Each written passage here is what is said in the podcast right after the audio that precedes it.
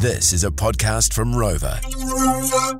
Rex never sleeps, and don't you forget it. Hamish Mackay and Rebecca Greaves, your team here every Saturday and Sunday. Of course, the Rova app, R O V A. Download it, listen back anytime, listen to the individual uh, interviews or the whole show in one big hit.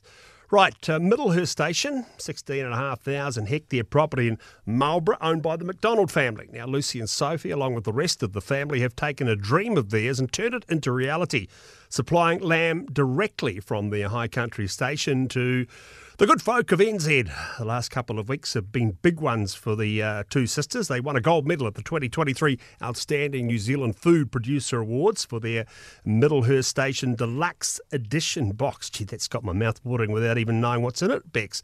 And then they were invited to travel to Sydney to speak at the Rabobank Farm to Fork uh, Summit, which would have been a great experience. Uh, Lucy's back in the country and joins us on the show. Hello, Lucy. How are you doing? Hi, good. Thanks. Thanks so much for having us on today.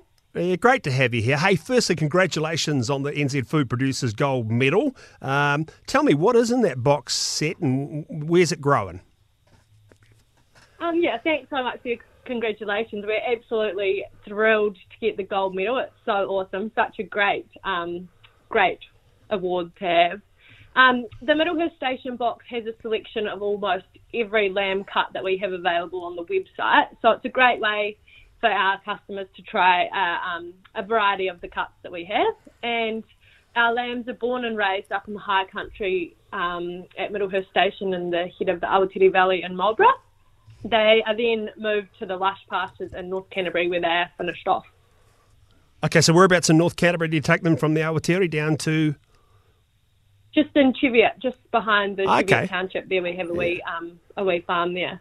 And, and what sort? And just tell me about sort of how do you get this um this merino meat that people are loving so much? I mean, what difference does it make? Just so, that, so you, you you get them on the ground up in the Awatere, and then you get them down to Cheviot. What? So tell me about that. Just the extra, the bit of the finishing there. What sort of, what do you think that that does for them? Yeah, so up um, the Awatere Valley in the high country, it has got quite short growing um, seasons. So in the winter it can get pretty cold, and um, and then in the summer it can be very dry and hot. So the Cheviot farm has added um, additional support. It grows a lot more grass, and yeah, it enables us to finish all our own stock, which has been yeah really great for this um, for this wee business. Because I know, Lucy, that you guys are a real family affair, uh, particularly from when we talked um, on the podcast that you came on uh, last year. And I think you said then that your brother runs the finishing farm at Cheviot. Is that right? Yeah, so he's actually just moved home to manage um, Middlehurst Station. So we've just employed another um, farm manager at the Cheviot farm, which he's just become, um, yeah, another real great asset for for the team at Middlehurst, which is so cool. Oh, fantastic. And do you still process them just down the road? Because I thought this was such a great win. You know, you had the finishing farm at Cheviot, and then the meat processors is literally just there. Yeah, so we still use Harris Meats, which is a um, great little family owned abattoir, which is literally 10 k's down the road. So we have our own wee truck and we just um, run the run the sheep down when they're ready. So it's a real carefree, stress free product um, process on the animal, which makes the end product yeah that much better. Fantastic. And what actually was the catalyst for starting Middlehurst Delivered? You know, um, how long's it been going for, and and what made you think that yeah, direct from farm to customer was the way to go? Yeah, so in November we will have been doing it three, for three years, which seems crazy that it's gone that quickly.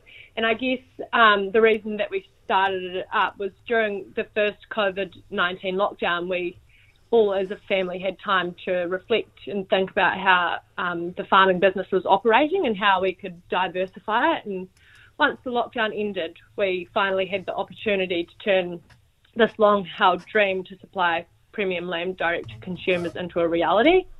And I guess at the heart of this venture was our family's drive to have a direct connection back between our finished product and the end consumer. And we believe that after all the care and effort and passion and sweat that goes into producing our product, we owe it to ourselves and our consumers to provide complete traceability. Fantastic. And I know you, you guys have obviously had really good feedback. Um, you got been going for three years. You've got these amazing food producer awards, and then you were invited to speak at the Farm to Fork Summit. Can you tell me a bit about the summit and what your role was uh, at the summit? Yeah, so the Farm to Fork Summit is an event that was put on by Rabobank, and it was it was just it was such a cool event. It was an opportunity to celebrate all things agriculture and kind of come together as an industry and listen to informative and innovative speakers from around the world, as well as network and catch up with um, with other friends and and other agricultural leaders and businesses. Um, and I was invited to speak on one of the panels alongside four highly innovative agribusinesses to discuss the challenges around supply chain and sustainability. And then on the Friday, Sophie and I were both invited to share our our own journey with 1,400 of the Rabobank staff at their Grow Together an event. Wow. Amazing. Because I saw the photos of you up there on that panel, and they were some heavy hitters that you were Yeah. sitting up there with. You know, we're talking the CEO of Ballance, we're talking about sustainability managers from Woolworths and Fonterra. So I, I imagine uh, you were you were holding your own up there. But what were sort of the key messages that came out of that discussion? Yeah, the, um, I think the key messages that were that we were trying to get out of the discussion were around the supply chains, consumer demands, and how we're staying relevant and doing that sustainably. So for us, that was discussing how we're using a more traceable and transparent supply chain to try and create this robust, biodiverse food system that can weather any storm because as we know, the past three years have been anything but normal. So we need to be looking at how we can handle more events like that or more times like that. Okay. And then um, I guess- Oh, sorry. Yep. Carry on. Sorry. And then I guess by being um, by having this transparent and traceable supply chain, we being the producer can build relationships with the consumer, which then can enhance connections between the urban and rural communities, and yeah, just building those relationships and trying to bridge that gap that is still there a little bit. Yeah. Uh, that uh, sounds like a great plan, and you and you and you're all over it, which is great too. Hey, anybody else doing what you're doing? Any of the Aussies going uh, merino direct to market?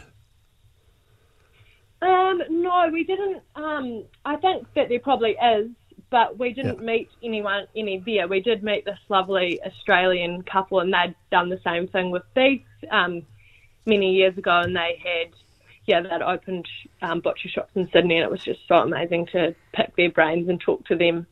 It was actually such a cool, like just randomly bumping into them and having those Yeah. conversations. Yeah, it was just so Yeah. cool.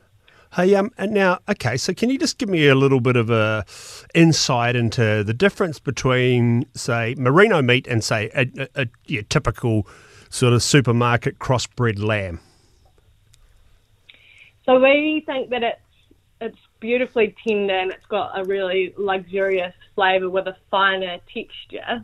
nice. And I guess one of one of our chefs described it as how all lamb should taste. So that's- yeah. Like it, I like it. And finally, um, you know, business and family. You know, often they don't go together. And you know, starting a business that involves sort of across, across the family. What's the secret uh, to the success there? Yeah, I think it's all about communicating, having an open mind, and listening to each other. We're all really strong communicators. We have lots of um, WhatsApp group chats going so that we can all keep in touch and share ideas and thoughts as they come to mind. But saying that we don't always agree on everything, and they can be some of the harder conversations to have. But that is all part of business. And at the end of the day, we know that we're a family and we're all doing the best that we can for Middlehurst.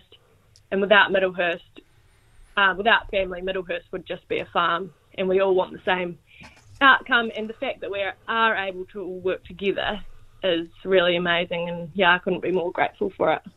Fantastic. Hey, Lucy, thank you so much uh, for joining us. That is Lucy Macdonald, co founder of Middlehurst uh, Delivered. Uh, along with sister Sophie and the family there, the properties in the Awatere and down to Cheviot there. What a fantastic uh, setup they have there. Bex, we'll have take a break and we'll come back and talk about that. I want to just tap into a few things there with you. Uh, this is Rex, business as usual.